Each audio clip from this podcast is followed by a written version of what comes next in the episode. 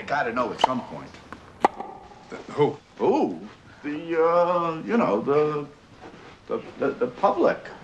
They gotta know. Yes. Stan, get with it. Who killed Kennedy? I read the first draft of the Warren report. It says he was killed by a drunk driver. You watch the Gulf War. What do you see day after day? The one smart bomb falling down a chimney. The truth? I was in the building when we shot that shot. We shot it in a studio, Falls Church, Virginia, 110 scale model of a building. Is that true? How the fuck do we know? You take my point? Yes. All right.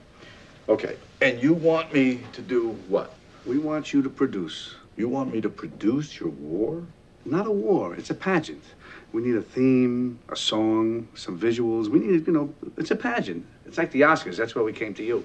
I never won an Oscar. And it's a damn shame you didn't, but you produced the Oscars. Yes, indeed I did. You know, you're a writer. That's your script. You're a director.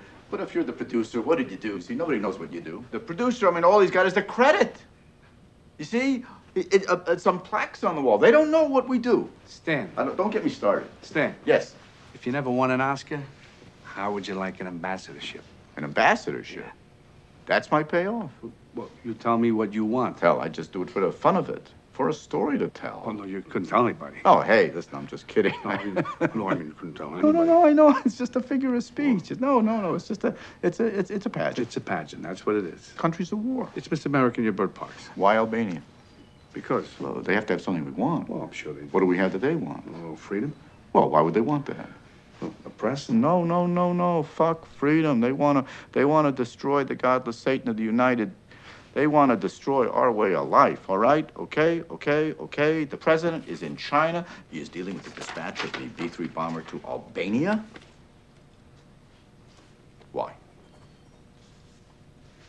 Well, Why? Help me. well, I mean, what uh, he, well, that, Well, all right, all right. Uh, let's see. Geopolitically, um, if you We just found out they have the bomb. that's, We just found out they have the bomb. That's good. And, and, no, no, no, wait a second, wait, wait, wait, wait, no, no, wait a second, wait, wait, wait, wait, wait, wait, wait. No, no, the bomb's not there because, uh, uh, they, they'd have to have a rocket in that shit, right? And they're, they, they are a bunch of wogs. No, no, no, cross out. All right, so it's a suitcase bomb. It's- I didn't even know I said that. It's a suitcase bomb. You don't need missiles. You can put a bomb in a suitcase, right? It's a suitcase bomb. Yeah, that's good, that's good. Suitcase bomb? Yes? That's. It's a suitcase bomb. When it's cooking, it's cooking.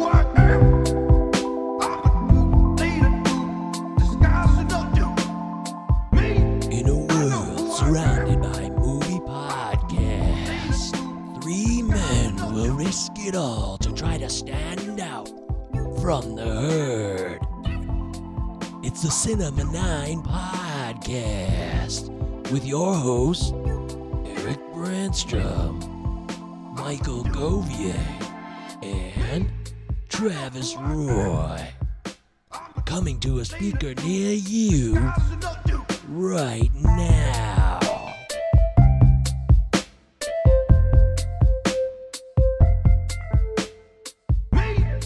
Cinema 9 podcast. I'm Michael Govier. To my left is Travis Roy, although it's a virtual left. It's not my actual left. Um, but, you know, you get the gist. If you're watching live, thank you for tuning in. YouTube, Cinema 9 podcast. You can subscribe there. The channel continues to grow, and we appreciate your patronage.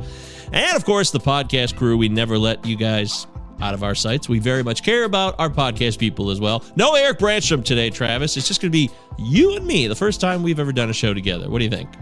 I think it's nice. I mean, it, I of course miss Eric uh, when I bid him hello to wherever he may be. I won't divulge his whereabouts. He's on. It's a big mission. secret. Yeah. I think he already t- said on the show where he was. He's with the Annihilators. They're on a secret mission right now. yeah, they're in they're in Georgia, and uh, anyway, but no, it's nice to. I think it's nice to do an episode because me and Eric got to do just an episode together once, and now you and I get to do an episode. I don't know if you and Eric have done one, just the two of you yet, but you Yeah. shall, I'm sure. Once Uh, you're always here. You're basically always here. You're definitely the most reliable of the three of us, I would say. I mean, I, I like my routines. You know, I stick to my routines pretty closely. I love a good routine. There's no doubt about I it. love a good roast.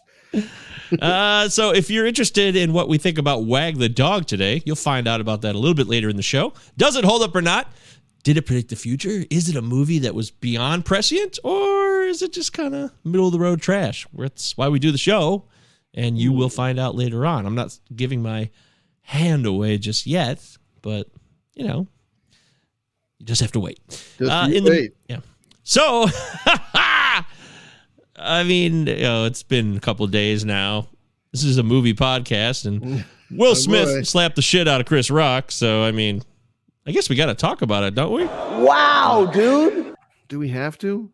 Do we Not have to really. talk I, we don't have to so much. I, What, what's telling about the whole thing is that you know the, the conversation isn't hey the Oscars happened or hey hey Coda won Best Picture or yeah, hey the Oscars thought that we wouldn't want to see Denzel Washington give Samuel L. Jackson a Lifetime Achievement Award so they didn't even air that no none of that's a conversation it's just some motherfucker hitting some other guy who made a joke he probably shouldn't have and said some other joke. dumb thing yeah shitty joke and said some other dumb things that night as well um I you know I will say this about the Oscars. I'm glad it was at the Dolby Theater. I'm glad that there was clips. And I guess I can leave it at that. yeah. You weren't a big fan of the whole thing overall, beyond the Chris Rock bullshit. I really felt like pandering. I mean, I know that they ended up having like double the um, viewership of the year before, but I think that you know there was a lot of reasons why the viewership was so low the year before. I just thought that there was so much about this year that just felt like they were really trying hard to, to like manufacture moments that people will chat about and then of course there's scandal and that's all anybody could talk about i think twitter literally broke that night i mean i It did. I, I, I yeah it- understandably so but then we all collectively at once wore ourselves the fuck out on it so if you're listening to this months from now sorry to be reminded of this fucking stupid cultural event Keep my wife's name out your fucking mouth! That's what we all learned from this. Don't talk about other people's significant others. did you know she had alopecia I had no clue. I had no, clue. I don't. I don't keep up on these things. Instagram. I Yeah. don't give a shit. First thing I, ever saw her, and she had a buzz cut. I, I, you know, I had no fucking. I'm like, okay, Jada Smith. thought you looked pretty good with that hair. I actually. thought she looked So, great. Yeah. Uh, Yeah. Whatever. I thought Oh, it was I a mean- per- choice. Yeah. I, I mean, comedians say dumb shit. Uh, I, you know, pu- pun- smacking like, like just like like slapping a grown man across the face when you know you're on one of the most widely viewed things live is a stunning choice. It is a stunning choice, and he also knew that he was a heavy favorite to win Best Actor award. his speech was just like him like uh so i hit that man a moment ago and let me tell you why i did that and why it's okay. Yeah, let me uh, val- let me validate it. Let me try to rationalize it with this character I played. You know, he really cared about his family, and you know, I became this guy so much that I just couldn't help myself. and then of course the guy himself comes out like the next day and was like uh that wasn't cool Uh. williams was not a fan of that move Nobody, You know, yeah.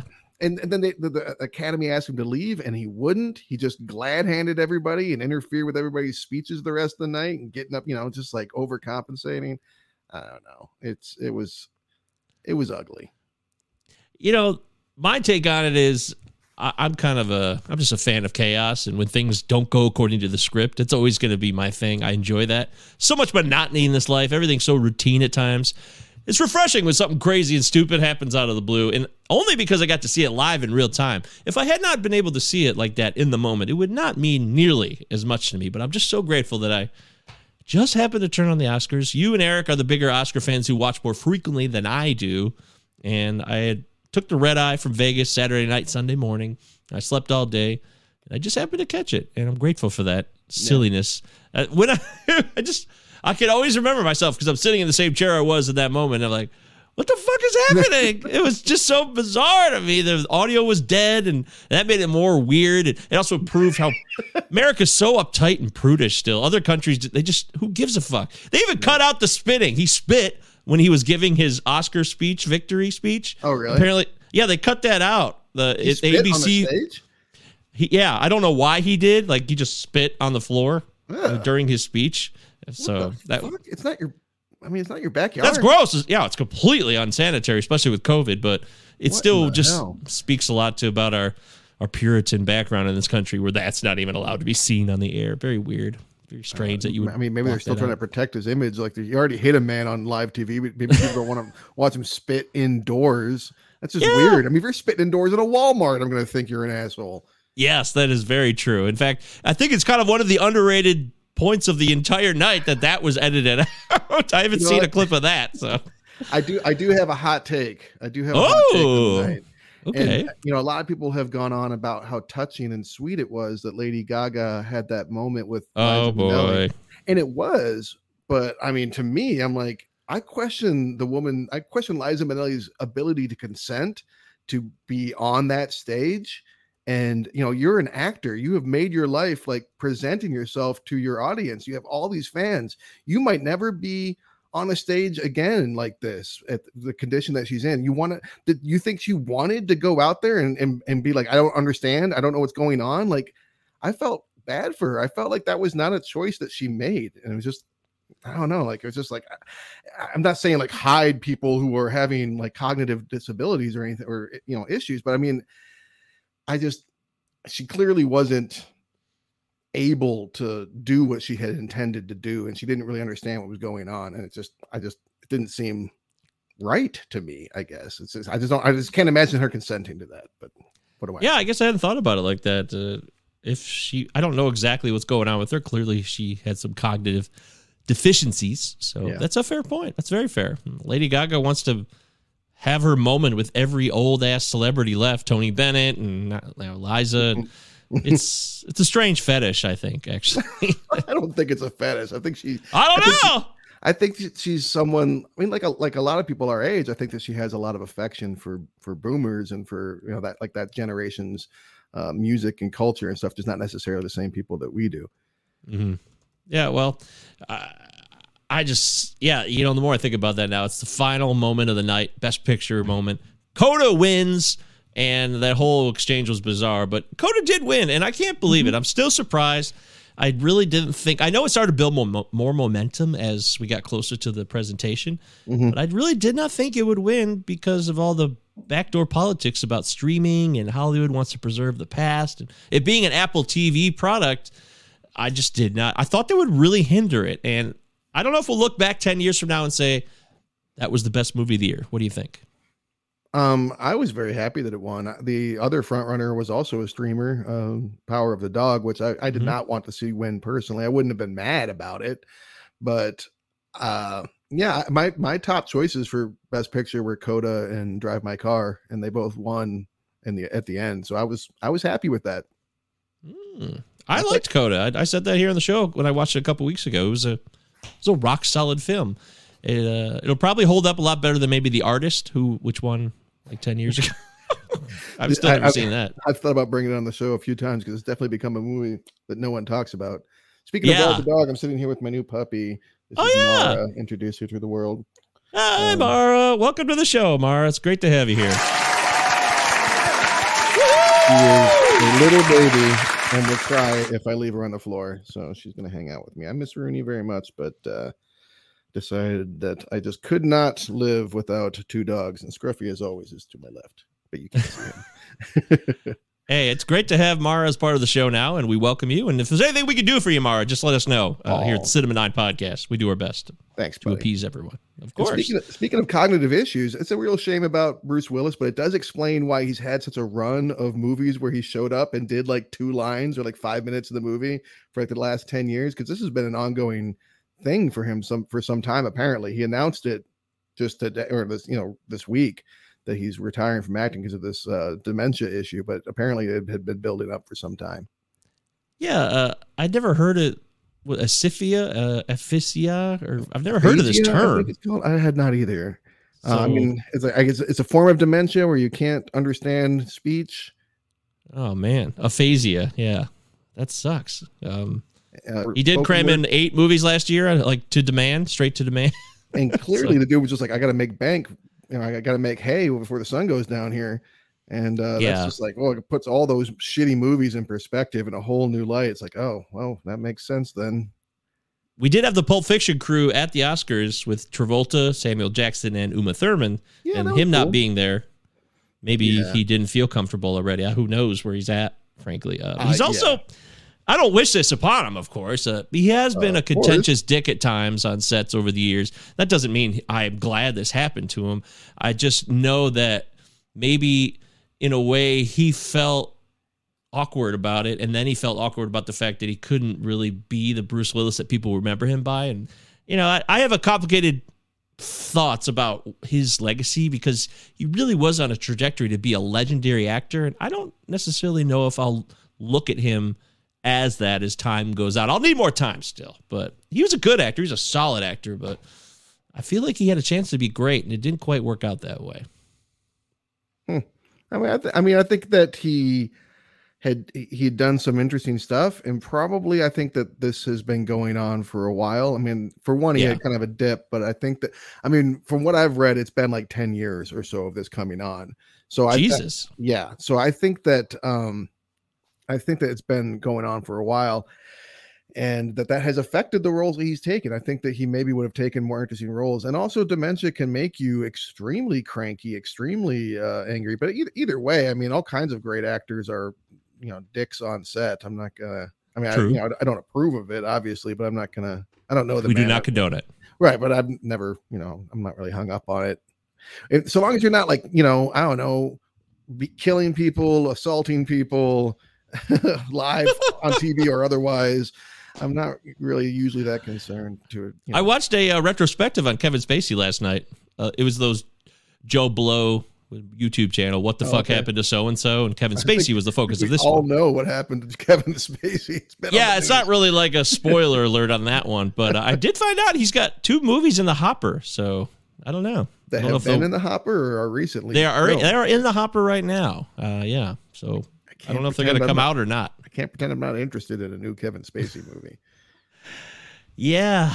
I don't. It's weird too. People died that accused him. It's Oh, you really know some. what? I have heard that recently. I, That I- did happen. Yeah, like, like you know, that's uh, that's a little weird. I mean, people Anthony die. Rapp's still alive. I don't know. Yeah, So, people people die. That does They do. happen. they do. Uh, I don't know.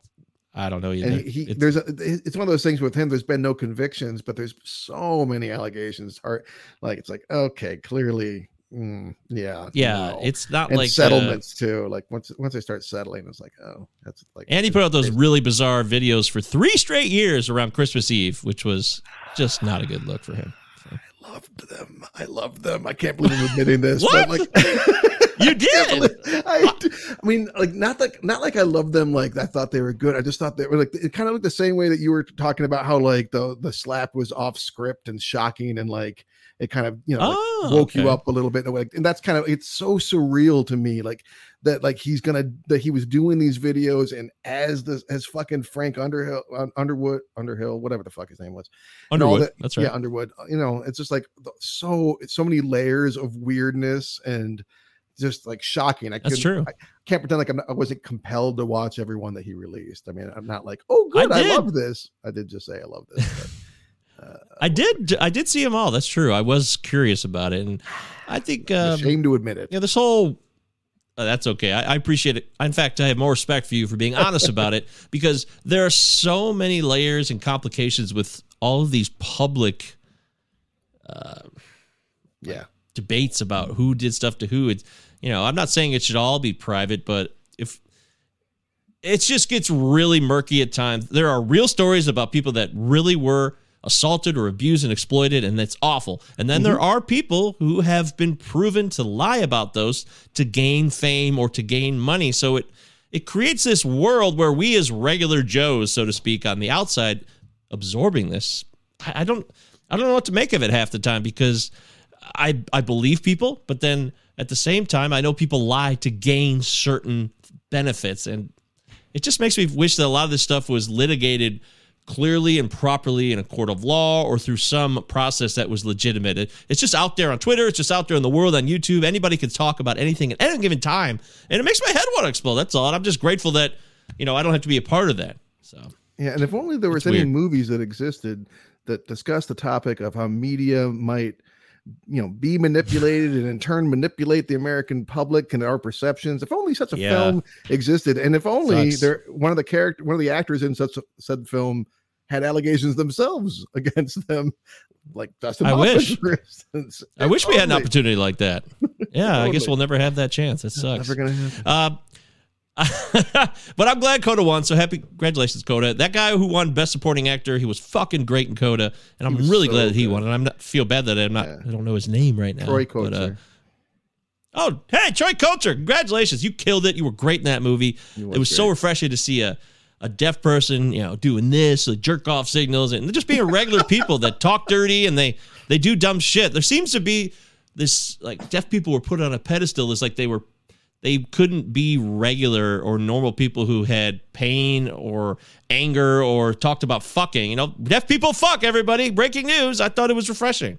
Well, yeah, I think that's one of the reasons why it won is that it it, does. It's not like one of those movies that takes some marginalized group and that's all that exists and for that story is it's just the you know like the whatever Everyday you know, routine.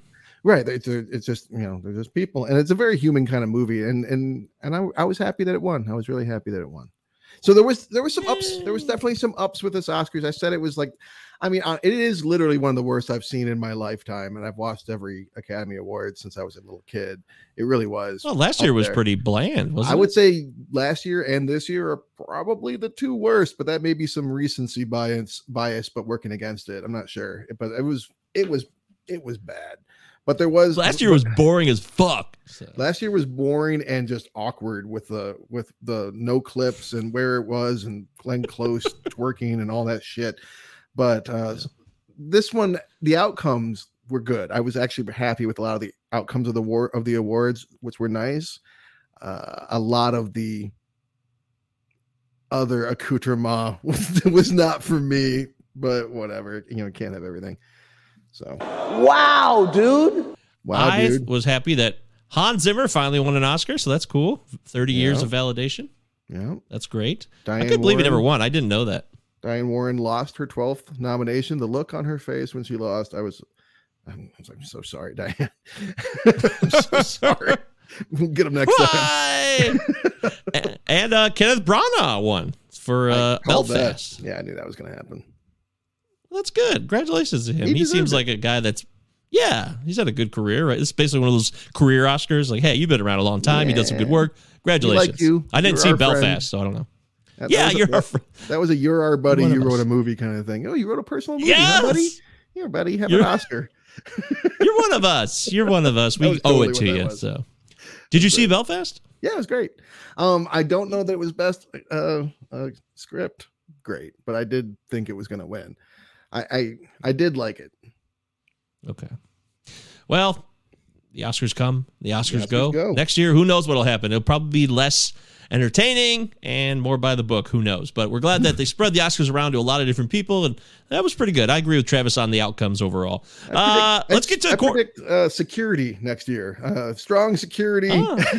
in the front row, maybe bouncers with their backs to the front. Yeah, will they be in the pit? Will they come running up out of the pit because they don't want to be seen directly? I don't know. Yeah. Large men in security t-shirts is my prediction next year.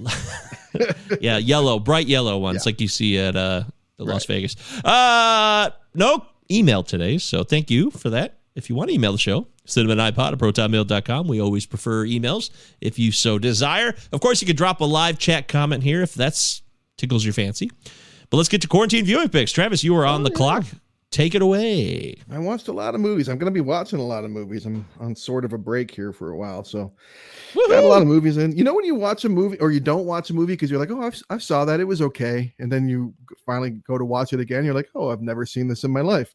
Well, that's I did that with uh 2017's The Post. Somehow I just totally got it Oh. confused with Spotlight, I guess, or something, and never saw Not it. Not surprising. Yeah, I just never saw it, and then I Oscar go- bait. yeah, and I figured I figured I'd seen Oscar bait. Uh, somehow I just missed it, and I showed it to my students, thinking again that I had seen it because everything I show my students for the most part, I've, I've seen it before. I show it to them, and Sure. I was like, I was Yeah. bland, but you know, like watching, like I've not seen this, but it was, it was good. I want to give a shout out to our co-host, our much missed and beloved co-host Eric Brandstrom, because he has lately been saying some very funny, funny things about Janusz Kaminski, the regular cinematographer of Steven Spielberg, and I, and I really, I'm like. This movie's years old now, and Eric is so right. Every fucking shot, if it's daylight, it looks like aliens are invading from the outside.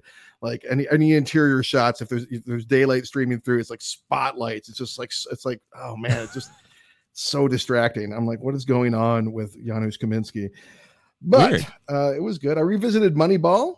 That was good. That was Oh. better than i remembered um it's one of those Really? movies that people kind of talk up and i'm like was it that good but it's a really subdued movie that is you know it's nice it's nice it's not great Yeah. it's good it's good It's okay.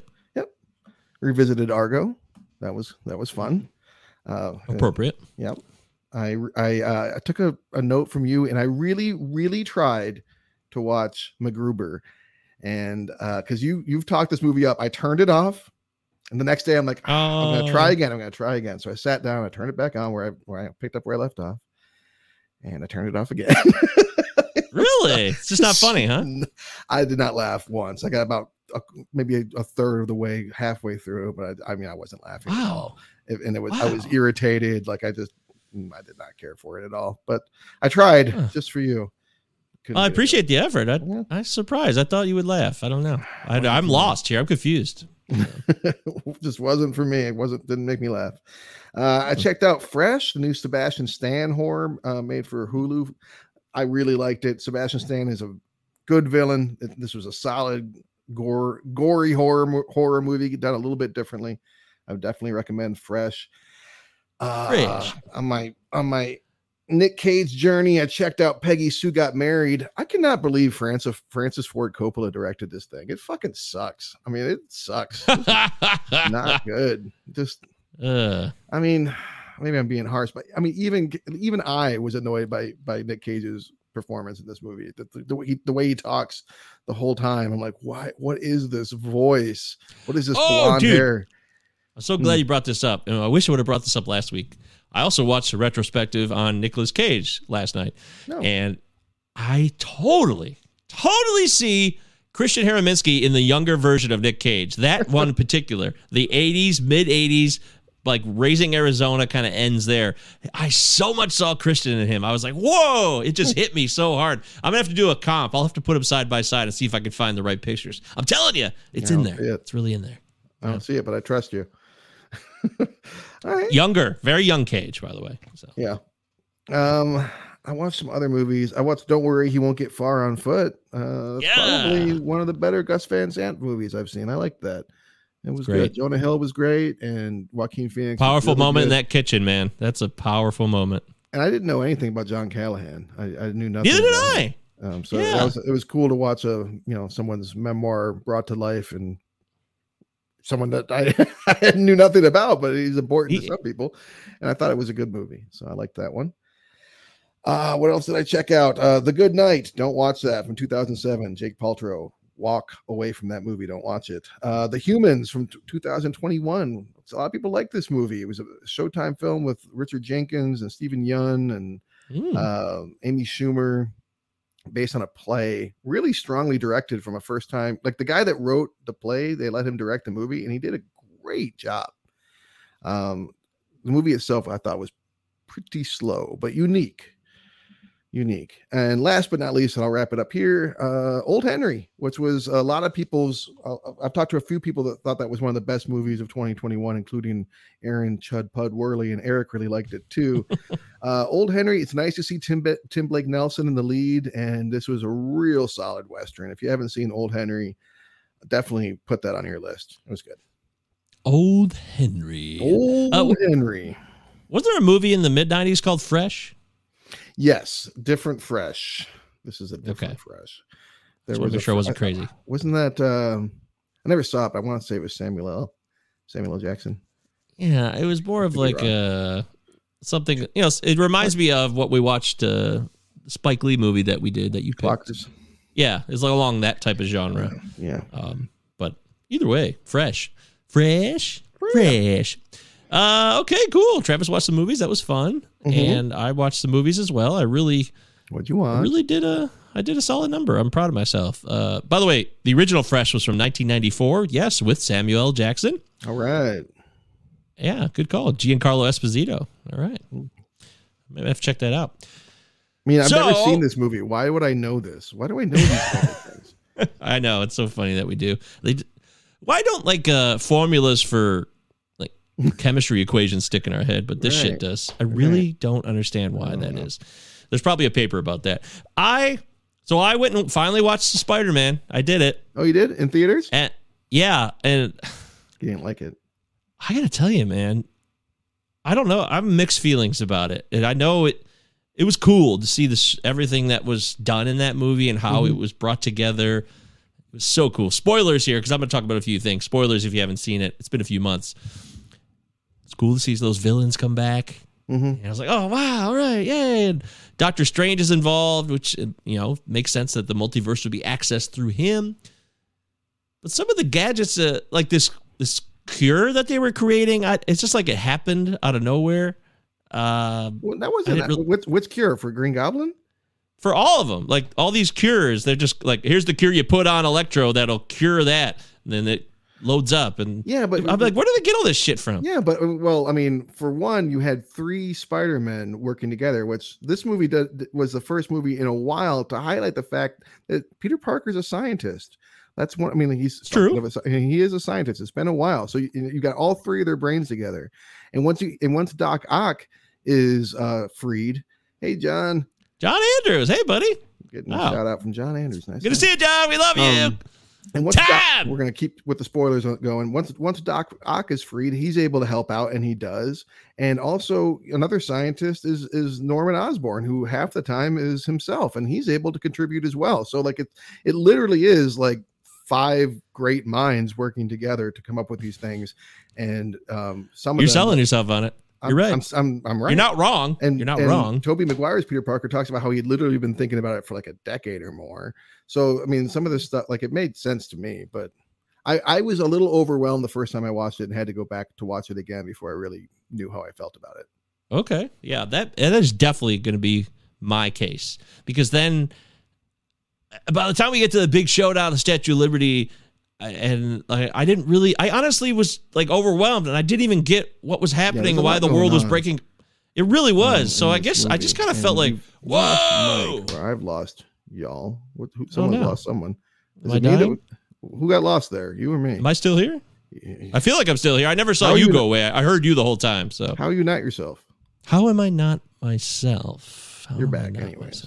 I'm back. Your your internet did an Eric in honor of Eric. you- you just kind of froze and faded out for a minute, then came back. So Unbelievable. Well, we'll find out the truth when we, we release this recording. Was it me? Was it you? Who knows? we don't- out. that's a game we play at Cinema Nine. We never know who it is. But I will tell who can we you, blame I was yeah. We got we better. Someone has to take responsibility. you. Find that guy. You find that man. Uh, didn't drink Coors Light.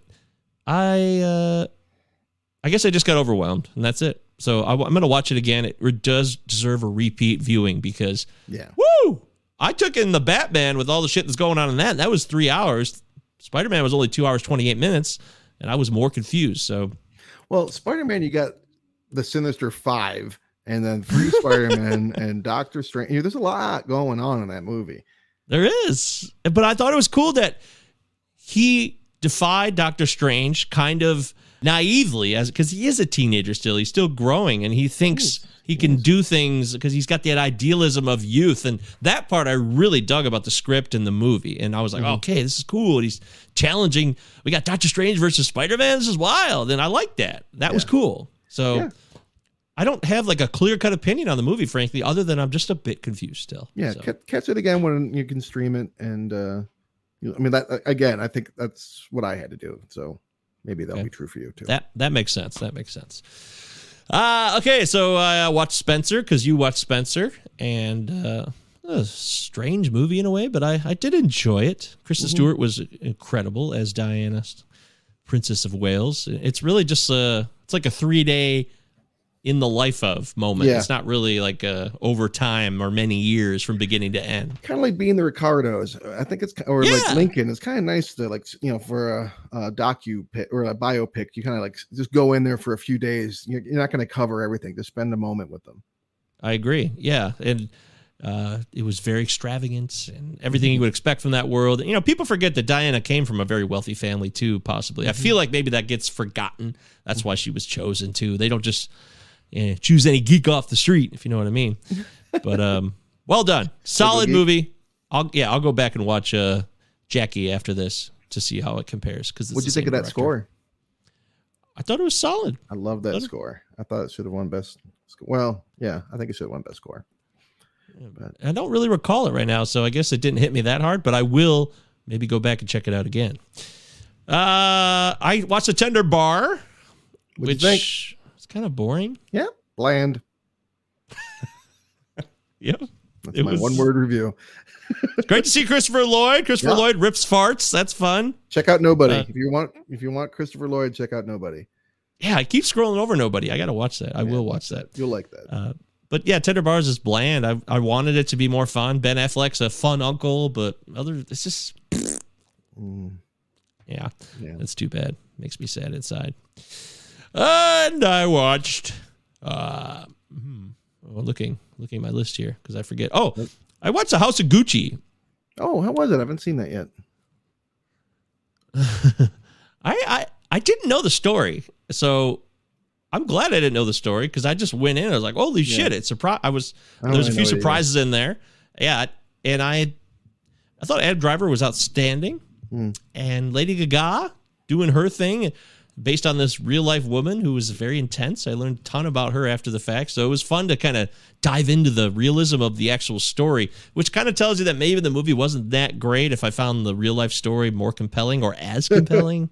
Yeah. Uh, but I would definitely recommend checking it out. Jared Leto does his best uh, Colin Farrell in terms of disappearing under makeup, and he's bald, and he's this Italian. And I don't know if it's like borderline stereotypical racist, bigoted in a way because it's so like stereotypical of what an Italian would sound like. But I've never been to Italy and spent a lot of time with Italians directly either, so I don't know. I, And it is I a real really don't know. So there, I imagine there's documentation of him. Yeah, you would think. But he also got the Razzie recently. The Razzies came out recently, and he got the Razzie for one of the worst performances. So For that, really? yeah, for that. And I was surprised when I heard that because I thought he did a decent job playing this kind of a fool. He plays a fool. Well, I'll tell you that fortunately, those Morbius reviews are coming out and looking real good. Actually, that's been my real. Um, I've, I'm over the slap. I've just been reading Morpheus, uh, Mor- Morbius reviews and just laughing because it's just people are just ripping this thing to shit. oh, it's bad. It's gonna be bad. Uh, it's getting some horror right now. It's last I checked, it's 4.7 I, on IMDb. So Uh, uh, I mean, it looks like trash. But people are saying it's worse than Venom. So if it's worse than Venom, it's going to be trash. That is trash. Yeah. Uh, did you watch the first episode of Moon Knight? By the way. I did, of course, of course. Okay, cool. Did you enjoy that first episode without saying anything absolutely did. I absolutely Okay. did enjoy it. Yeah, I'm gonna look Sure. forward to checking that out as well. Uh, and I guess yeah, House of Gucci. I'd, I'd recommend you watch it. See what you think. I mean, yeah, well, it's a it's worth a watch. It's on HBO Max, I believe. Uh, or maybe Oh, it's not. see it Maybe I made that up. Who the hell knows where I I, found it on? Yeah, I think it's on Eric's server. Actually, that's where I watched it. So who knows? Uh, I watched Deep Water. It's a new movie with Ben Affleck. how was that? I almost watched it, then I was like, "Ugh, Adrian Lyne, no thanks. It's very, very Adrian Lyne. Right, it's to a T. I made the right call then. yeah, if you know him and you know what he's gonna do, and we did do an Adrian Lyne sh- a movie before. We did uh, Jacob's Ladder back in the day. also the least Adrian Lyne of the Adrian Lyne movies. Like all of his That's- other stuff is very similar. yeah, this this one's much more Adrian Lyne, I would say. So if you're not feeling that, don't check out Deep Water with Ben Affleck and uh, oh crap, I don't know her name. She was a girl from uh, Knives Out who Arna. Uh, uh, oh, I'm fucking it up. I don't know. yeah, she's great. She's awesome. Famous. She, she's very famous. I, I just I, I spent the first ten minutes of the movie and like, oh, it's that girl. Who the fuck is it? I refused to look it up, and I finally figured it out. Like, oh, it's a Knives Out girl. Okay, it's her because she looks a lot different. 2049. Oh yeah, shit. Okay, good call. Uh, and uh, that'll do. Uh, I started Creed two, but I didn't finish it, so I'll give an update on that one next time. So, Yeah, I've never seen There it either is. of the Creeds. I gotta get on that. Yeah, I saw the first one. I was like, wow, I never saw the second one. That was a long time ago. So I'm just trying to catch up, see if I, I don't really care that much, but I'll watch it. Creed on the flip side. All right, there it is. That's our quarantine viewing picks brought to you by nobody in particular. And if you enjoy the show, give us a five star rating on Spotify, Apple Podcasts. Reviews help the show. We really appreciate it. It does make a difference. I'll review something for you if you review us. Whatever it is, I will do it for you. I'm available and willing to work. Not me. Travis, I'm not vouching for you at all. Yes, Yeah, he said no. There you go. I didn't want to do that. Uh, also, check out Travis and Chad's show. It's great. The Best Film Podcast. I listened to the Pig episode. I loved it because I Oh, love thanks, Pig man. too. So maybe I'm biased. I don't know. The real best film of 2021. Let's be honest. Pig. Yes, absolutely. Pig is so good. Yeah, I love, I love how you guys start the show with like you do a reading of a scene from the movie, and you picked one of my favorite scenes from that movie when they're at the restaurant uh, with that chef. But it's so hard to replicate that chef's face. He's smiling and he turns into terror all at once. It's so good. That guy, whoever that guy was, that acting was incredible. I forgot his name again already. I, I learned it for the for that episode, but I want to see a lot more of that guy. The guy that played that chef that just gets deconstructed in that movie is uh that guy's got a real strong talent, and I want to see a lot more of him. He impressed me in that one scene. I blew me away. Came So in and killed it like it was a like he was some huge actor doing a character, you know, like doing a cameo, and it's just some dude.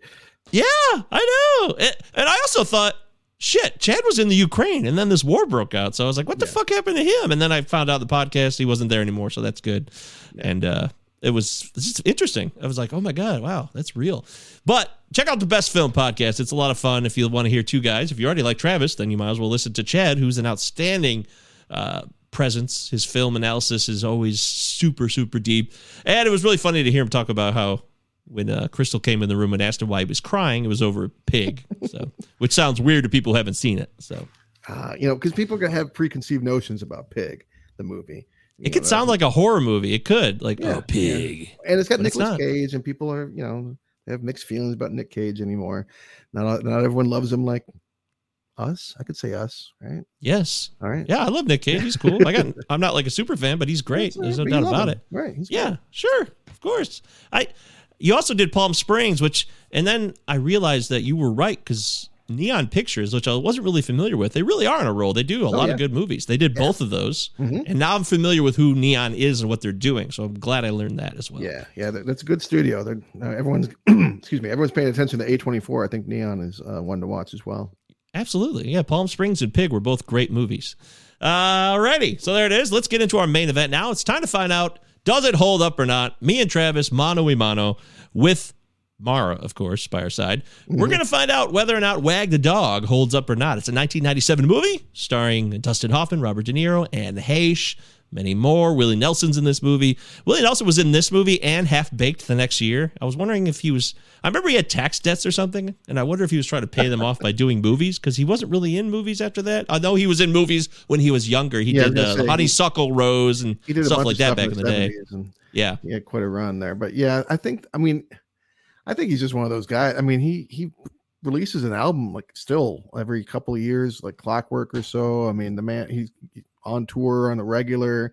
I think he's just one of those guys that just produces. He just puts out work. You know, He's a prolific producer. That's Yeah. right. he'll do And stuff. uh, doesn't seem to slow down. He's got to be like in his mid to late 80s. Yeah, he's in now. his mid eighties now. He's definitely on Death Watch. For he's on my Death Watch for Celebrity Death Watch, He's, which uh, has Gene Hackman, uh, Jack Nicholson. Those are two of my top ones I'm waiting on. So- Yeah, his older sister just passed away. She was part of his band, Willie Nelson. So it's that's Oh, sad. wow. That is but- sad. That is sad. But she was in her nineties. You know, I mean, that happens. But uh, yeah, there's you know, It's a good uh, run. the, the the legends are starting to kick off, but not not Willie, not yet. We still have him, thank God. That's right. Denis Leary's in this movie. It's directed by Barry Levinson, of course. Two things I know to be true. There's no difference between good flan and bad flan. And there is no war. Guess who I am? I would like to point out that I am under medical care and taking medication, the side effects of which have rendered me a little Quite uh, touching. Well, I also take this opportunity to, suggest that equally, I admit to nothing, and, I- and I w- would like my lawyer present. We show, and NSA confirms, there are no nuclear devices on the Canadian border. There are no nuclear devices in Albania. Albania has no nuclear capacity. Our spy satellites show no secret terrorist training camps in the Albanian hinterland. The Border Patrol, the FBI, the RCMP report no, repeat, no untoward activity along our picturesque Canadian border. The Albanian government is screaming its defense. The world is listening. There is no war.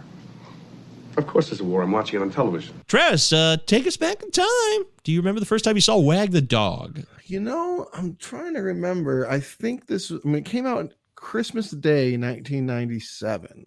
Oh, So I wasn't working in Blockbuster yet, but I was working at Blockbuster by that summer, by the summer of 98 or spring even. So I think I saw it then. I think I rent I think it was like a big rental. I think it was one of the first big releases when I started working there.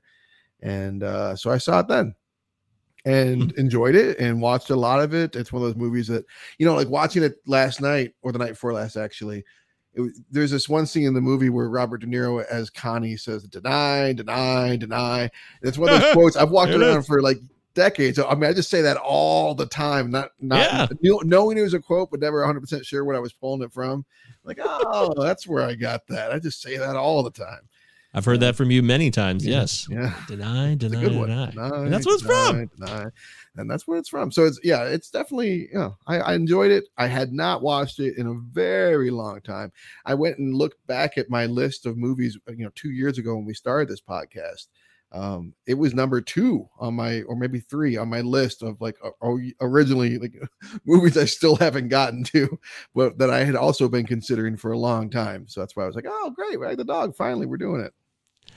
I just wrote this down on a list like two months ago, and I Mhm. really didn't care if I picked it or not. And then when I was up against it last week with Christian on as a guest for Eric, and Eric wasn't going to be here, I had a I had a movie picked out I wanted to do, but I had to table it because I wanted him to be here. So I just audibled and went for Wag the Dog, and that's how we got here. Which is a movie I saw on VHS for the first time. Somebody had it on VHS somewhere after it came out on video, and I watched it at someone's house. And I was like, oh, this movie. And I remember there's a lot of talk about it. Morgan would talk about that movie all the time, our friend Morgan. And uh, there was always a constant discussion about how, you know, true to life it was or not. And, you know, we were silly teenagers on the brink of graduating high school when this movie came out. So it was very believable to me. Like, oh, yeah, this is all real, dude. So Well, you know, I mean, within months of it coming out, there was that uh bombing, you know, America bombed that uh pharmaceutical plant in Sudan, which was like right when uh the impeachment trials had started, I believe. And then Yeah, that's true. The whole Lewinsky stuff really was picking up after this movie came out. Right, and then there was a, another similar instant, but instance. But you you had uh, asked at the start of the show if it was predicting the future, and one of the things I found really interesting in sitting down to watch the movie was the discussion about. I did not realize that that Grenada, the occupation of Grenada, took place literally on the 25th of October in 1983, when the Beirut bombing of the Marine barracks was on uh, was on October 23rd of that same year. I mean, it was literally within days and it's like oh that's a clear case of of wagging the dog i mean it seems pretty fucking obvious to me and the book that this is based on was actually originally it was just all about desert storm it was like there wasn't they didn't even change like any of the you know it wasn't fictional i mean it's historical fiction but it was like all about desert storm and, and that being a ploy for george h.w bush to get reelected Yes, sir. Yeah, there's a lot of truth to that. Um, did you look up the score? I did not look up the score. i did not i was good for once i i didn't see it i'm gonna guess I, I think this is a respected movie. I'm going to say it's in the sevens, but I'm going to say the low mm-hmm. sevens. I'm going to say 7.0. 7.0. Yeah, it's, oh. let's say seven three, and the actual retail price is seven one, right there. All right. Seven point one, eighty three thousand reviews. Rotten Tomatoes, eighty six percent of the critics are down. Seventy six percent of the audience is down with this. So a little bit of a gap there, and audience is a little less receptive to this. And I'm not really sure why that is, because you would think they'd be more into it, especially for the time period. It's that mean- Mamet dialogue. is that what it is? Yeah. Yeah. Mhm. Yeah, we just can't. Some people. Critics are going to love it, but like, no, it's not for everyone. That's true, but I I don't even think it's that Mamet-y in my opinion. But I mean, the less not. of the Mamets, at least in terms of his scripts. But Well, it's, Yeah, it's might be right. co-written. You know, I mean, like he he he took a script that was written by uh, what's her name, Hilary Henkin, I think her name was. I, I, I, I should have written that down. The woman that wrote Roadhouse. yeah, Hilary Henkin. Hin- Hilary Henkin. Yeah. The Roadhouse- book was by Larry Beinhart. Yes, Roadhouse scribe Hilary. That's Um, awesome. it is awesome. Yes. And they took he took her script when Barry Levinson got at, you know signed on for it and drastically reworked it from the sound of things. Interesting. I always want to know how they change those things. What's it look like before? What would the movie have been like? Always fascinates me. Uh, as far as the reviews, uh, no, no Desson, no Goody Coons yet. Uh, hmm. How about Mick LaSalle of the San Francisco Chronicle? Mick says, yeah, between the laughs, there are moments that ring so true they can raise goosebumps. Mm, Ominous, intense. Uh, how about a negative review? Mike Clark of USA Today. With this cast, dog could use a much bigger bite. Okay, I mean, it's it's. I can hear that. I mean, this movie is. It's not structured like most movies. I feel, you know, it, it doesn't have like a huge climax. It doesn't have like it's not. It's kind No. of it's kind of steady. The way the, you know the pace is pretty set. The whole you know from beginning to end is pretty steady, but it still at the same time it, it seems like it doesn't follow a lot of the normal things that movies do to me. yeah, the routines and Yeah. the acts one, two, three, and yeah, Right, here's the right. conclusion. Yeah, you're right. You're right about that. Uh, Gene Siskel. We never get to do Gene Siskel on the show. That's He's always dead for a lot of these movies, which sucks. Yeah, unfortunately. Gene Siskel says a bright idea well realized by director Barry Levinson. That's it. Simple enough. So All right. Thanks, Gene. yeah. Thanks, Gene. Rest in power. Uh, his buddy Roger Ebert said, absurd and convincing at the same time. Four out of four stars. I was reading a, an interview with Barry Levinson from I think 2017, and he was talking about how the movie was a you know using absurdity to satirize reality, and now we're just in absurdity. I'm like "That's- that sounds about right. yeah, be careful what you wish for. Oh boy. Uh, boy. I want to do one more negative review here just to get the full scope of this. And, uh, you know, we believe in balance. How about good old Joe Blow? They love movies, so I don't know who this is from Joe Blow. It just says Joe Blow, which is really Right. silly. Yeah. Very, very little humor in this script, despite a few moments of cheeky cleverness. Uh, yeah, uh, Maybe he's a MacGruber fan. yeah, I bet he is my kind of guy. I guess I didn't laugh much when I watched this. I'll say that I really didn't. No, it's not the kind of. I mean, even like when, as a kid, like it's not the kind of movie you're laughing at exactly. It's a comedy, but I mean, I, I'll tell you what. There there is um, a few moments that are really hilarious, but for the most part, you're not laughing. I, I'm laughing at. Oh, give me my veggie shake, Ramon, and uh, ten minutes. Turn me over so I can uh, tan the other side. You know, there's moments. There's moments where I'm like, yes. But um, for the most part, like you just kind of like you might be amused or entertained, but you're not laughing at it. Yeah, when uh, Woody shows up as Willie Schumann, Yeah, uh, I think they wanted that to be more funny. Possibly he's supposed to be comic relief, but I didn't. Kind of funny. It just wasn't laugh out loud funny for me. That's all. no, So, no, you're right. I, I- mean, there's you know, it's a farce of a situation they're in because they're with this prisoner. They're making this guy out to be this incredible hero of war, and then he's this total deranged, like Yes. Uh, you know, rapist. So Right. it's not a. And Anne Heche is like freaking out because she's stuck on a private plane with this guy, close quarters. and that's that where they, they set her next to him. Like, of course, that's where Yeah. you put her. Yeah. fuck? right. Yeah. So, so this, obviously, this movie is about government. It's not even about government so much. It's about political, like war room teams that come together to create crises or to resolve crises. Because the original crisis here is that supposedly the president has had this encounter, a sexual encounter with a teenage girl. They're called a Firefly girl, which someone says, "Is that a Girl Scout?" No, it's a Firefly girl. So I don't know what that implies exactly. If she's underage or not. So. I think she's supposed to be underage. Yeah. Okay, well that makes it pretty bad. Um, Yeah. knowing that, Yes. and that's why they need to create this distraction because it's 11 days to the election, and that's Rob. So Robert De Niro, let's talk about him for a minute. Okay. this is really one of his more underrated roles. He's really, really good in this. He's subdued. He's not Mm-hmm. out loud, but he's a rock solid, steady character in this movie that is the presence that always keeps the movie kind of grounded in this reality, even though it is absurd at times. And I really want to give him credit. I know we've already given De Niro all the credit in the world, but for this particular role, I want to give him all the love. I'm with you. You know, Dustin Hoffman was nominated for Best Actor for this performance, but as I watch the movie, as, as entertained as I am, I see Dustin Hoffman a lot. I see Dustin Hoffman doing a really good Robert Evans impersonation, basically. And but when I think when I see Robert De Niro in this role, like I had that like again, I had not watched this movie since I don't know 2000 or so. And when it started, like he walked in, I go, "Oh, Connie!" Like my my mind remember, like I remembered his name. You know, not even Conrad Breen. I remembered Connie because like to me, he really personifies this character really well. I think it's one of the one of the like it's it's it's uh it's not an over overly dramatic performance for him, but I feel like he really occupies that character. I agree. I completely agree. And it's just different. It's it's it's a more subdued De Niro, which I, I like Yeah. when he plays those roles and he still gives you all of the fear.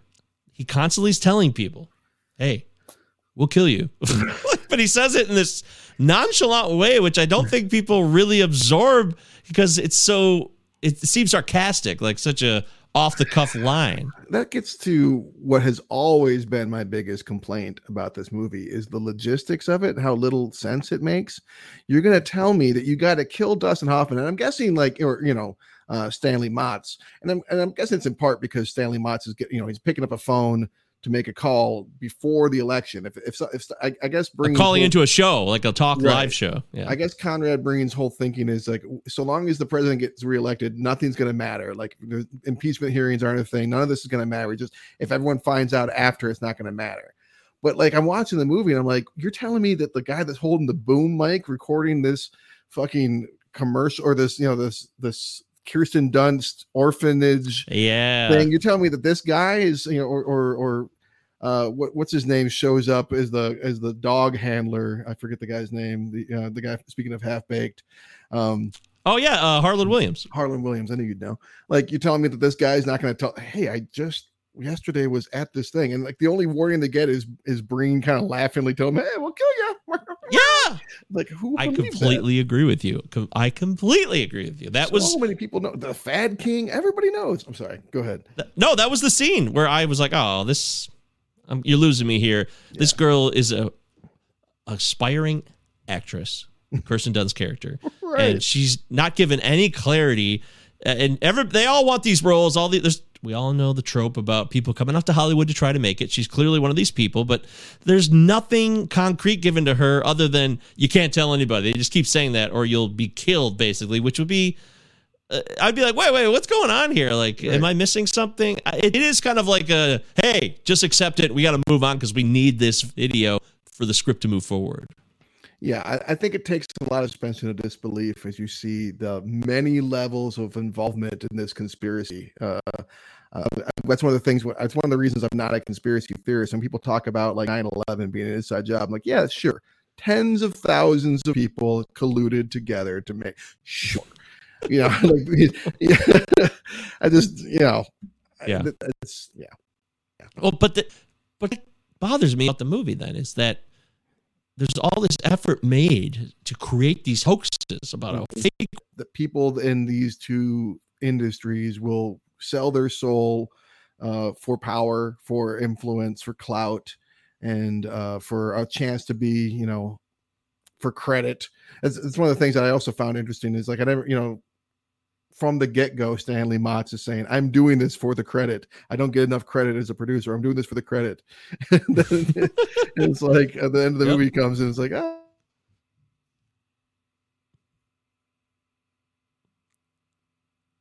No credit for you.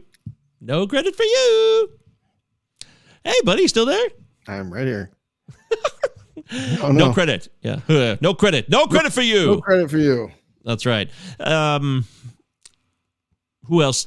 You really enjoy this film. Anne Heche is. Uh, it's good to see Anne Heche. Anne Heche used to be a big deal back in the day, especially during this era. This was the big, big moment of her career. The Six Days, Seven Nights was a year after this, and Wasn't she derailed by Har- by Harvey Weinstein? Was she one of the ones that was? I know her. I Oh, mean, I I- don't- I- or was it her that when she came out that her career? I mean, for a minute she was just so hot in everything in the late '90s, and then I had a major crush on her back in the day. I thought, I, was- and I loved her as an actress. I, I just, I was all about Anne Heche, but once upon a time. Mm. Well, she's Yeah. good in this. I mean, I think she's good for the role. She's very convincing in the role. Yeah. she has a real way with her voice. She could really, she could really come across with a point so strongly. The way she can really sell it. And I've always appreciated that about her, and I always thought she was kind of underrated. But it's not a, it's not a role where there's a lot to do. She's like the side secondary person to Connie in a way where Connie's Yeah. running the show and she she does what she could do with it and that really goes for everybody I mean uh you know Leary's character again he comes up with ideas here and there but he's just showing up. I mean, he's like, he's, uh, he, yeah. Denis Leary is uh, it's it's a glorified cameo basically uh, at this point. point. talk about glorified cameos. Craig T. Nelson is never shown like in an actual scene. He's always on a TV. Right. All they did is record him on like a camcorder, and that was Yeah. it. You're right. Uh, Merle Haggard just kind of showing up. He wrote a, he wrote that Courage Mom song for the movie. He also doesn't really show up. in the Courage. Mom. Courage That's right. Mom. He's on TV. Good old shoe. And then uh, who else? Uh, what's his name? Pop Staples just kind of pops in for one scene. Hey, right. pops. Yeah, Pop Staples. So there's a lot of there's a lot of pop ins. You know, Huey Lewis wrote the fucking 30 303 song.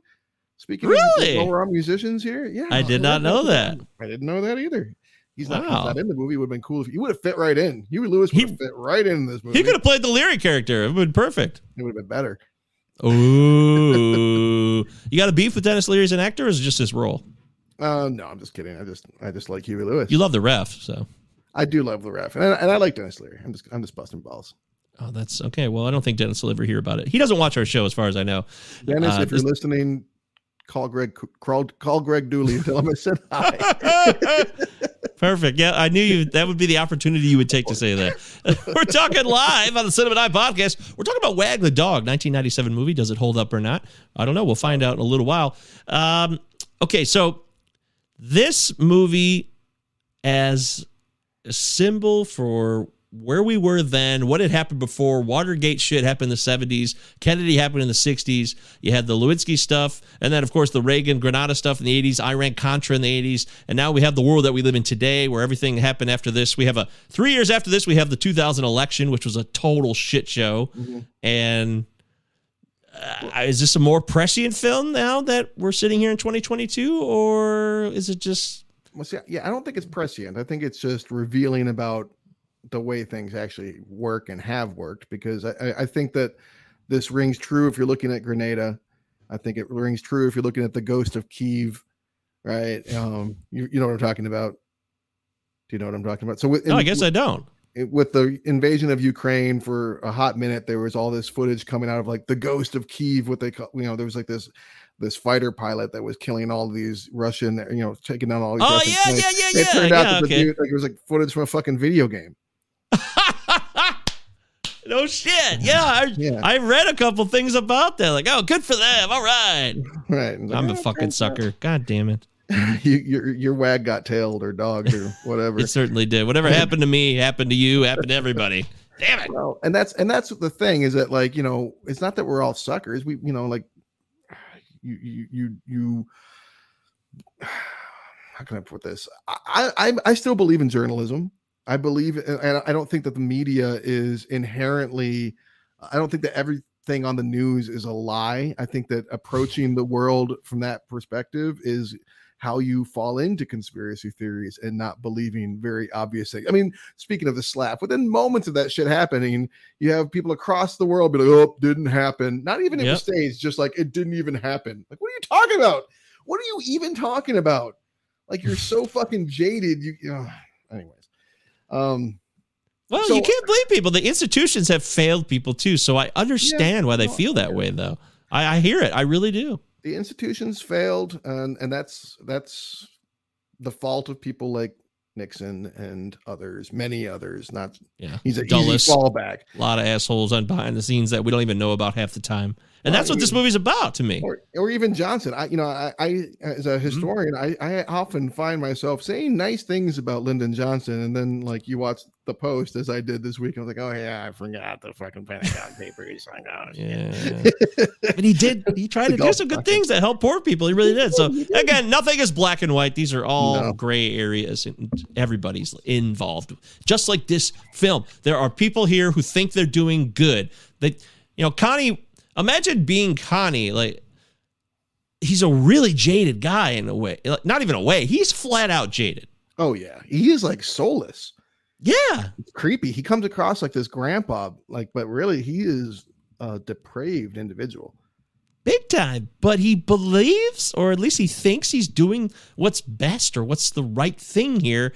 But I don't know if he thinks about the country because he really has shitty things to say about the people in general. And when any, whenever anybody challenges him in this movie, challenges Robert De Niro's character Connie, he quickly has shitty things to say about the people. People are like, well, people will buy this. Like, you think we could really pull this off? And then he'll give an example of something he was a part of in the past as like a historical example, right? Yeah. So No, you're right.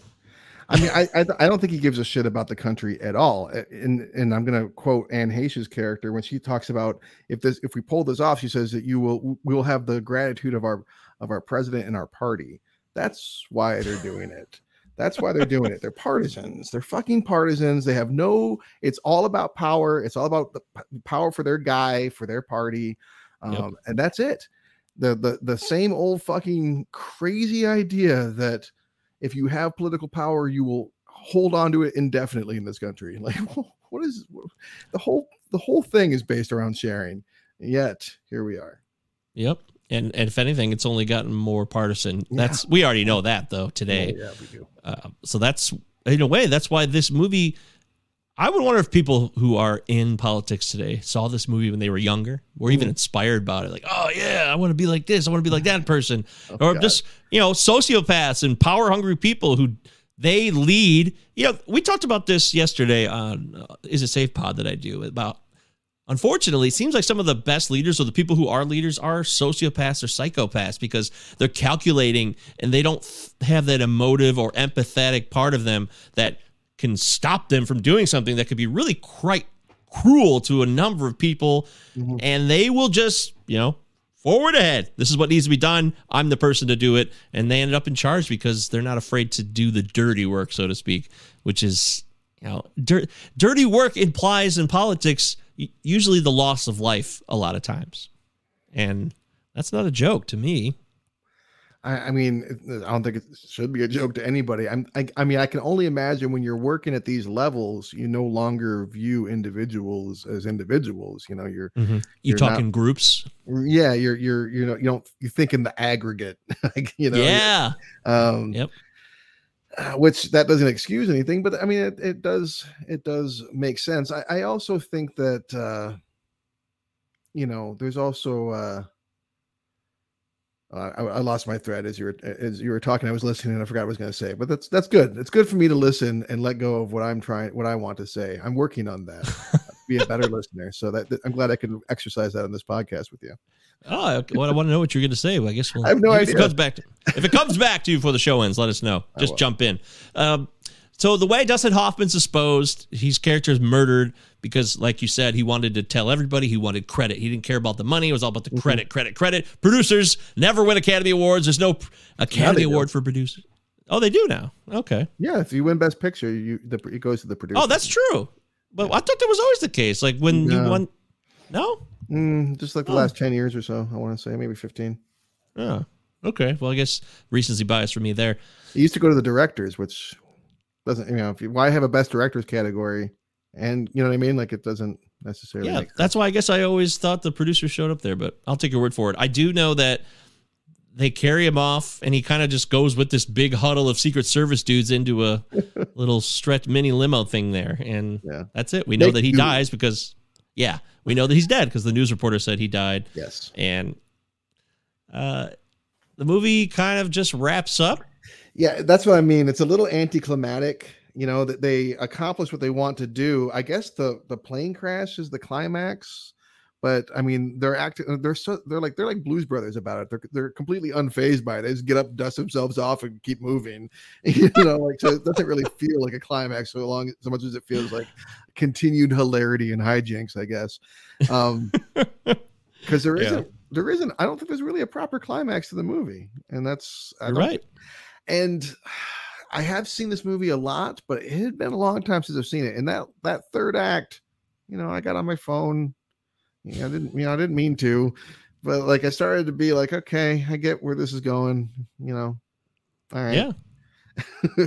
it's uh, you know there's a certain point they always seem to stumble into a roadblock like when craig t nelson's character sh- ends the war Yeah. they're like oh we're screwed the war's ended dustin hoffman's like no no no no we're just getting going here that he's like you think this is he says that throughout the movie you think this is a problem you think this is nothing this, is nothing, nothing. And every time they run into something he's just the master producer he's always got another trick up his sleeve He's got some This story from his past he can compare it to.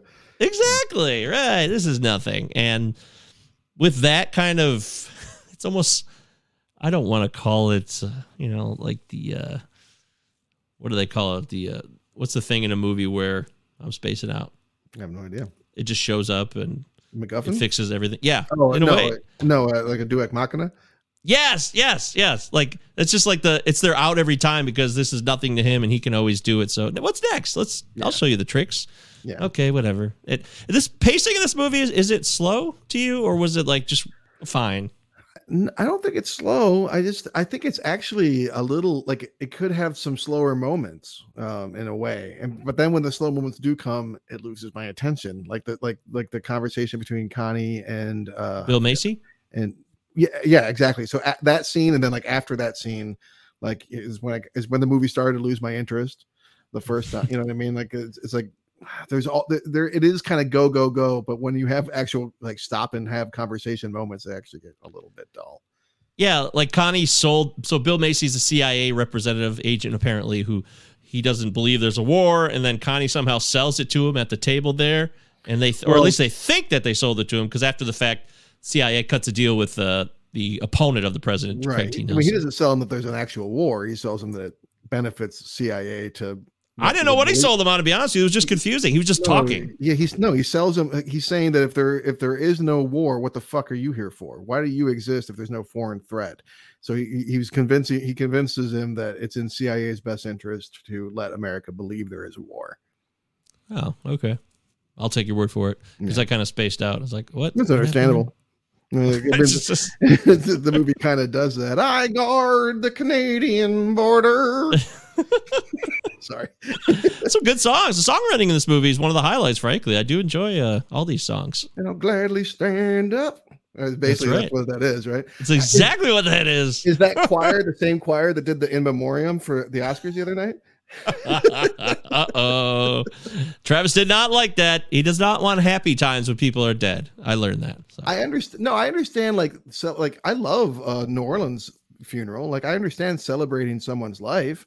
I just Mhm. thought that the in memoriam that was it was like weirdly like jazzy and like peppy. It, was peppy. Yeah, It was someone would show up every 30 seconds with a commentary about the dead person. That was actually cool. I didn't Where, mind like that, Bill yeah. Murray Yeah. said something about Ivan Reitman, with- and Oh, I didn't cool. know Ivan Reitman was, you know, his parents were at the Holocaust and stuff. I didn't know that. Yeah, so that was like, oh, okay, I learned something there. But the way it was done, it was like, hey, whoop. And it was a medley. I mean, it was a fucking medley. Like It was a medley. like a show tune. you Yeah. know? like yeah. I mean, they were I doing everything but the can can. Well, I don't know if it's the same choir or not, but you know that basically "We Are the World" song that they're doing, and then you know the senator ends the war, and they're like, "Shut it down, shut up." I do love that Willie Nelson's trying to conduct them, and then they're like, "Shut up, turn it off." And then I laughed there. That might have been my biggest laugh, actually. Yeah, and he turns around with pops and starts working on Yeah. another song, just like Good old go. Shoe. I need Good a song right Shoe. now. Good old Good Shoe, old which they put into the Library of Congress, made it sound like it was from 80 years ago, 70 years ago, and Yeah, it worked, I guess. I can actually. Uh, that's a tough sell. There's a lot of historical documentation more than ever these days. I don't know if they could pull that off. Mm, yeah, that was one that kind of bothered me too. But uh, I mean, especially since they also do the Merle Haggard "Courage Mom" song, so it's like if you're trying to have like in the space, uh, because this is all taking place within less than 11 days, right? So you're telling me within a matter of a couple days, you need to produce two separate songs about Schumann. I think one's fine. You know, Yeah, you're right. I did like, though that like immediately it, uh, uh, after it, these events take place, it cuts to like factory workers and they're all wearing these shirts that are like "Fuck Yes! Albania. And I worked in a factory when the Iraq War break broke out, and that was very accurate. I'm so glad you brought this up because I almost would have forgotten about that. This, that, Most That realistic whole thing in the movie. it is.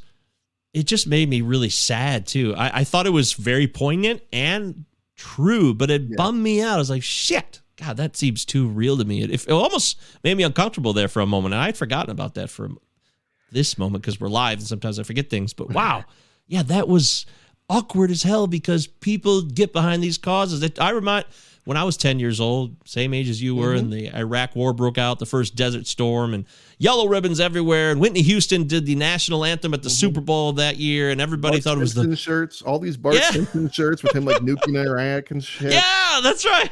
Just yeah, like Calvin uh, Yeah. pissing on every uh, Ford sign. Those are so stupid. That's what reminds me of that. But yes, that is also pretty quick to get that out in 11 days. We're talking again, if you start to think about the time frame they're in, it starts to get a little absurd. Like, oh, we print all these shirts and they're across America, and this really just happened in the last 24 hours. This is not 2022. This is 1997. There is a difference. But by the same token, like I don't know that there's government, like you know, there's people working for Connie that are putting out these shirts. I got, I get the feeling that it's opportunists that True. will, that will, you know, profit off of whatever recent, uh, you know, Yes. thing is in the news, and that We saw that four years later at 9 11. You're right. The Patriot packs. And Exactly. you're right. You're Right. right. That was only a couple years later. So, yeah, you're right. and and that was i think one of the things from the movie that i think is a little undersold that they should have uh and like the impact of all this on real life would be better because it's so much just focuses on the spin like it would have been cool to see like a little cut away to people not involved with this and printing up the shirts and like yeah we're gonna make all kinds of money or like at the end of the movie we hear that there's uh, these albanian terrorists and it's like i feel like these are real terrorists at the end of the movie i Yeah, think That's what I felt too. Right, and I think that that should have been a little bit more like it's it's the it's the last thing we hear in the movie, but it's like you're not it's not really focused on in a way. It's actually what Connie described earlier in the movie when he said the real threat will be a small group of terrorists with a nuclear bomb or something. It won't be these Yeah. giant country on country. And then it, he may have been right. What he talked about possibly is true at the end of the film. I, I had the same reaction. And that, of course, wasn't super prescient necessarily because that was the the entire Clinton White House was saying this towards the end of its administration that terrorism is the is the future. This is what we have to really be focused on. Yeah, we had the Um, first World Trade Center bombing in 93. So, yeah. Exactly. Um, so it, it, it wasn't that like it wasn't like that came from the mind of Barry Levinson or David Mamet or Not Hilary at all. Yep. I agree with that. I, yeah, I really would have loved to get some more man on the street outside of that. We're stuck with this crew for the whole movie, basically. We don't really get outside of the scope of them. Yeah. Like, in, e- even if there's only one of them in a scene, there's always one of them involved in basically every scene in the movie, unless there's Craig T. Nelson Mm. on on the video. No, but even then they're watching them. So yeah, you're right. Right. They're, they're So- in every every scene that it's That's why I wonder what the previous script would have been like. Was there more of that? Was there more of like, hey, we got we're getting the perspective of the everyday people who are seeing this outside of what they know to be true and how do they react to it? I agree with you. I, I think that's a missed opportunity and might have made for a better film. Not that I have to have that, but I'm actually more fascinated by that aspect, I Yeah. think. on the other hand, since this is an unconventional picture and there isn't like a really clear climax other than I guess St- Stanley Mott's dying, uh, it's fairly streamlined. You know, maybe they didn't want to get too far into the weeds and get and, and spend time with these other characters because it is pretty convoluted and it's Mhm. and it's very rapid pace. Uh, you know, there's there- like I've watched this movie so many times, and there- I never noticed, for instance, that at one point Stanley Motss turns to Conrad Brean and says, "What time is it?" He goes, "Oh, it's 3:03 in the morning," and and Stanley goes, "Oh, it's perfect." And then like 3:03 ends up being recurring throughout the rest of the movie. It's the, it's the name of old shoes, you know, his unit and all that shit. It's like, oh man, they really just you have to pay attention. And it's an hour 37 minute movie too, so they're it's not that long. That's You're right. So surprising for what it is. Yeah, that's what I'm saying. That they might have had a little more wiggle room to play around, and I would have been into that. But yeah, I also felt the way you did towards the end too. So maybe I maybe I would have been like, yeah, I'm done with this. Yeah, I mean, I think it kind of starts to wear out its welcome. There's no, there's no character that you're into. You know what I mean? There's no character that you are enjoying spending time with. There's no character that you are that you're like when Stanley Motss dies, you're not like, oh, I feel so bad. Like you don't give a fuck. Like, ah, well, probably shouldn't have done that, Stanley. You know, like, Hey, never change horses midstream. Man. oh god, so funny. It's the worst. They're running on incumbency. That's it. Hey, that's all we got That's to it. offer. Incumbency. yeah, current, current person we have is a total piece of shit. That's fine. You don't change horses midstream, which is also a really dated reference. And I so I looked it up later. I'm like, oh, never change horses midstream. That sounds so early 1900s or something in a It way. is? And then sure enough, it was from the fucking Lincoln campaign. It was even older than that. It was the Oh 1860s. Wow. Uh, I'm like, yeah, this people don't really relate to this anymore. I don't think. So. But that was one of the things I did like in the movie when uh when Conrad's talking about all the old war slogans and we remember the slogans and forget the Uh, war. Tippecanoe and Tyler too. yeah, that's right. 5440 or fight and all that Yeah. shit. Like, like yeah, yeah, that's that's not a bad point. You walk around in America and ask people about those things, they probably heard of them. You ask them Yeah. what they're related to, they might not remember. Right. Lusitania, yeah, all that shit. You're Remember the right. Maine, That's- right. Remember the Maine. yeah, that's, yeah, that was frightening. I will give the, them full credit for that. That freaked me out a little bit. Yeah. Um, anything else we haven't covered, uh, Travis? Any other notes there? I don't really have anything else to say. I don't think. Um, you know, Albanian restaurants absolutely exist. At one point, they say in the movie, "Do they exist?" No one knows. And I'm like, You've clearly never been to Detroit. Yeah, Jim Belushi showing up. That was fucking funny. I forgot about that. That made me laugh. Thank you, Jim Belushi, for being a good sport and doing that clip in the movie. That was funny. I cannot believe, you know, Barry Levin Levinson clearly has a lot of friends in Hollywood, as you see in a lot of the movies that he does, he often brings in big actors with and big cameos and that kind of stuff. Uh, I just cannot get over the fact that the movie he did before this was fucking Sleepers. It seems so different. I had no idea hmm. that he directed Sleepers until I looked him up. I looked up his Oh, yeah? filmography. I didn't know hmm. that, that that was he wrote, you know, adapted the screenplay and and and directed that. I'm like, that just Yeah. feels so different from this. And toys. Feels so different from this. You know, I mean, like so much stuff that he's done has been Men in Black came out the same year as this too. he his career is i mean he does everything he's i mean the bay that horror documentary style feature he did a couple years he does such wildly different movies you gotta respect that Oh, he's got a killer resume. There's no He doubt really about does. it. I, really I actually does. should probably, yeah, I probably should give more credit. For some reason, I hear his name and I always think of Men in Black, and I dismiss him sometimes because I don't love Men in Black. i kind of do too and then i was looking at his uh filmography and i was like shit there's so many movie stuff i mean so diverse too i mean Yeah. there's just huge le- leaps of, of differences between the genres it's cool That's a great point. Yeah, I'm glad you brought that up. He definitely deserves credit as, you know, now we're where we are in 2022. I, Mhm. I know he does some HBO movies too. Some of those. He loves the historical retellings. I'm, Last thing he, did- just do that either, like you said. Yeah, last thing he did, I, I haven't seen, but I'm I'm gonna watch. Uh, it was Rock the Casbah. That was 2015. So he's he's kind of taking Oh, a break. dude. I heard it wasn't great. That's why I didn't watch it. But I saw it too. Yeah, it was. I was excited. I thought it would be fun. Bill Murray, Rock the Casbah. blah, blah, blah, eh, I'll adjust. Oh, he did the Wizard of. Lies. That's what it was for HBO a few years ago. Oh, That was okay. that was good. Yeah, that was good. Yeah. And De Niro again. Yeah, you know he works a lot with the same people, with Hoffman, with De Niro, with William, Robin Williams. You know he he definitely had a lot of people he worked with over and over again. Good Morning Vietnam. Oh yeah. Oh yeah, that is true. Man, yeah, you're Man right of the about Year that. and stuff. Yeah, he, you don't know Jack. He did uh, with the uh, Al Pacino with uh, our buddy here, Oh. our local Michigander, Yeah, Jack Jack Kevorkian. Kevorkian. Yeah, I can't believe I forgot his name. He Good did. Lord. So, uh, oh yeah, he did Man of the Year. I kind of Yeah, like that one. Yeah, I kind of like that one too. That was okay. You're a good man, Barry Levinson. You've had a fine career, and you should give yourself a pat on the back. We like you. Good We- job, Barry. We approve of you. Does that matter? uh, all right. Well, yeah, just I the think- two of us today. Yeah, well, so it makes sense for it to wrap up a tick early, I guess. Oh, Mara is out like a light. Um, you know, uh, I think I've said everything I want to say, and none of it as enthusiastically as I thought I was going to.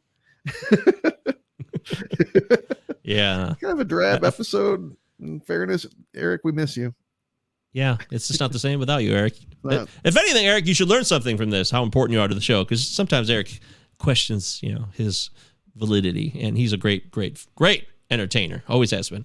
Uh, I'll go first. I'll start here. I'll, I'll uh, lead for the way.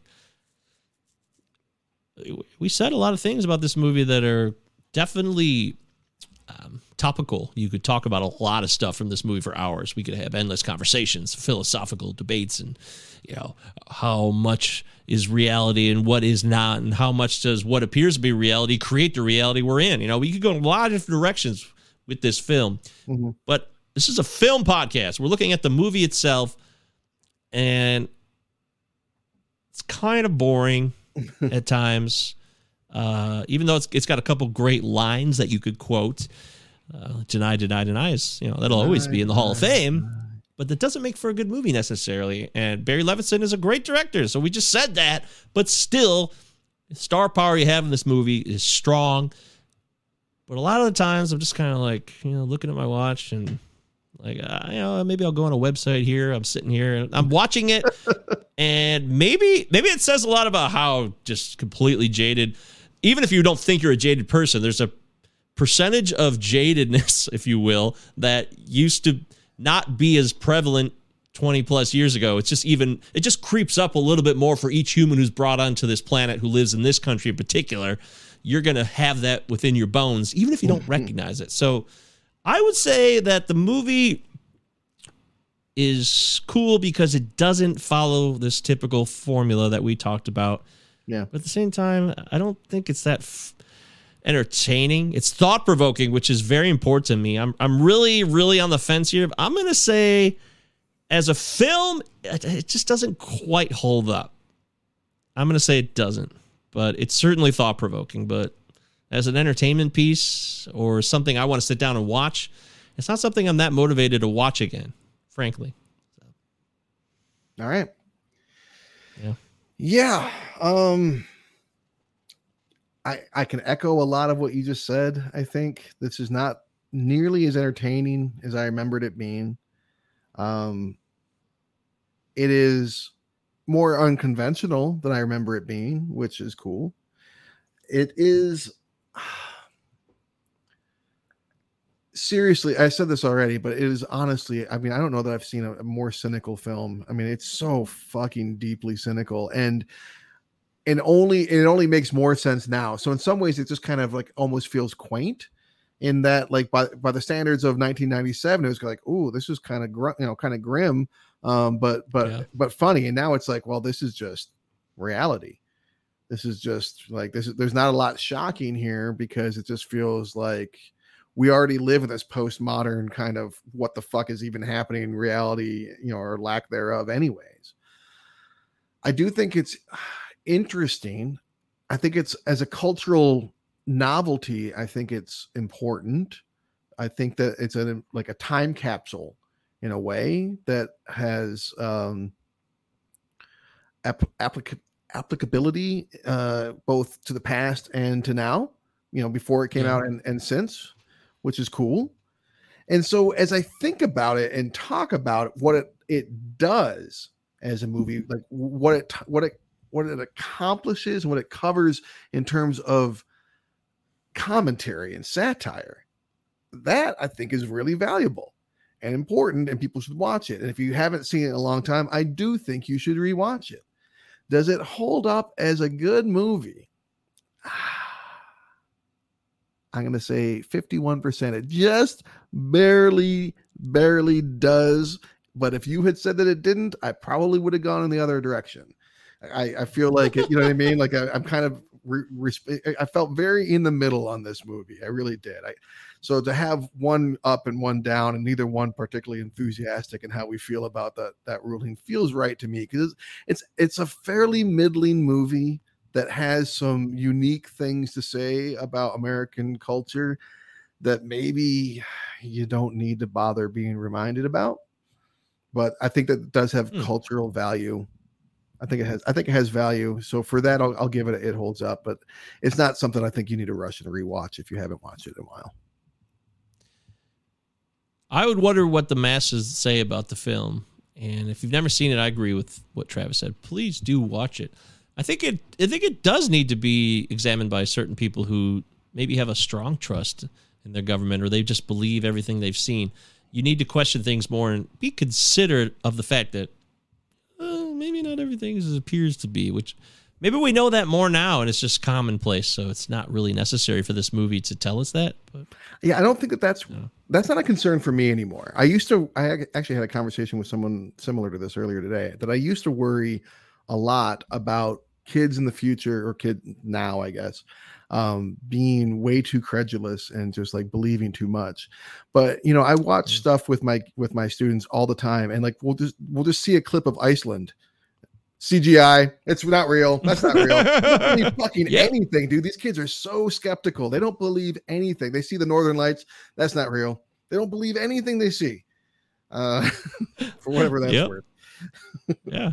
They're actually in good hands in terms of skepticism. You're right. I Maybe agree. too good of hands is what I'm saying. yeah, it might be too convoluted now. That is possible. But uh, there it is. Wag the There it is. dog. Me and Travis, we did our episode. We talked about Wag the dog. Did it hold up or not? It was a split vote. Eric, uh, I'm sure he'll, he'll comment on it next week when he returns to the show. And then after him, uh, we're going to have on special guest Steve Laskowski. That'll be very exciting. Actually, have we have, we have Steve first. We have Steve next. And, and Oh, he's Eric next week. Yes, Eric, Steve is Oh, next okay. week. And uh, Well, then why did Eric send me his choice unless it was Steve Uh, Laskowski's choice? because the next did I misinterpret? the next that episode is the seventh. Yeah, the last. That's true. You're right. Uh. Um. So Yeah, uh, well, we, we had Eric talked- sent me a text. Michael, my next my pick for next week is blank. Please Oh, confirm. Well, because we had all discussed the three of us. I um, agree. No, April seventh was the date for Steve Laskowski. You're right. That was the date for Steve Laskowski, and that Christian So- was taking Eric's turn because Eric was gone. yeah, you'll have to wait, Eric. Steve's on next week. Do, do we have Steve's pick? By the We way, do, we do have Steve, and Steve has been counting on the seventh as being his day. So let's not take that away from him. Oh, we're definitely Eric. doing that. Yeah. Okay. So, So uh, we'll, Eric we'll- wasn't paying we'll- attention. He fucked me up. we'll get back to our regular regular schedule after next week. Um, well, actually, we're getting to our regular schedule next week, and that we have our our, our guest as we ordinarily would. We And do. that guest That's right. is our dear dear friend who we've talked about many times on the show, Steve Laskowski, and he has brought to us for next week. Our we're returning uh, to our second look at uh, the work of David O. Russell. We're going to look at 1999's Three Kings. Oh, really? Three Kings. Three Kings. That's what we're Curious. doing. Back to 1999. I haven't seen it in a real long time. I only saw it once, and I saw it like 17 years after it came out. And, you're I love David O. Russell. fan, Yeah, that's interesting. Yeah, but that was one I just kind of skipped over. So I, Yeah. I think I watched it after my uh, Silver Linings Playbook infatuation. So Hmm. I saw. Okay. Yeah. Well, we'll talk about it next week, but and I we'll- think we will because that'll be next week's episode. yeah, we might discuss it, and we'll have Eric back, and we'll have Steve with us. So it'll be The whole crew. double the the voices that you're hearing on this episode.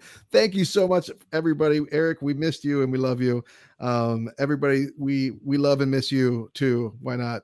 And we really appreciate you checking us out. You could, if you want to help us out. We don't ask for much. Uh, we don't want money, any of your money. We just want you to go on whatever spot, you know, Spotify or Apple, whatever, and just give us a five star rating. Thank you. That's all we ask. No money. Yes, please, no money. God, money. no. No Dear Patreon God. account. We just just need two seconds of your time, please. Don't ask for much. It's true. You're right about that. Okay, that's it. Great job, Travis. That was fun. Uh, Mara, say bye, and we'll catch you guys next week. I like the nightlife. I like the boogie.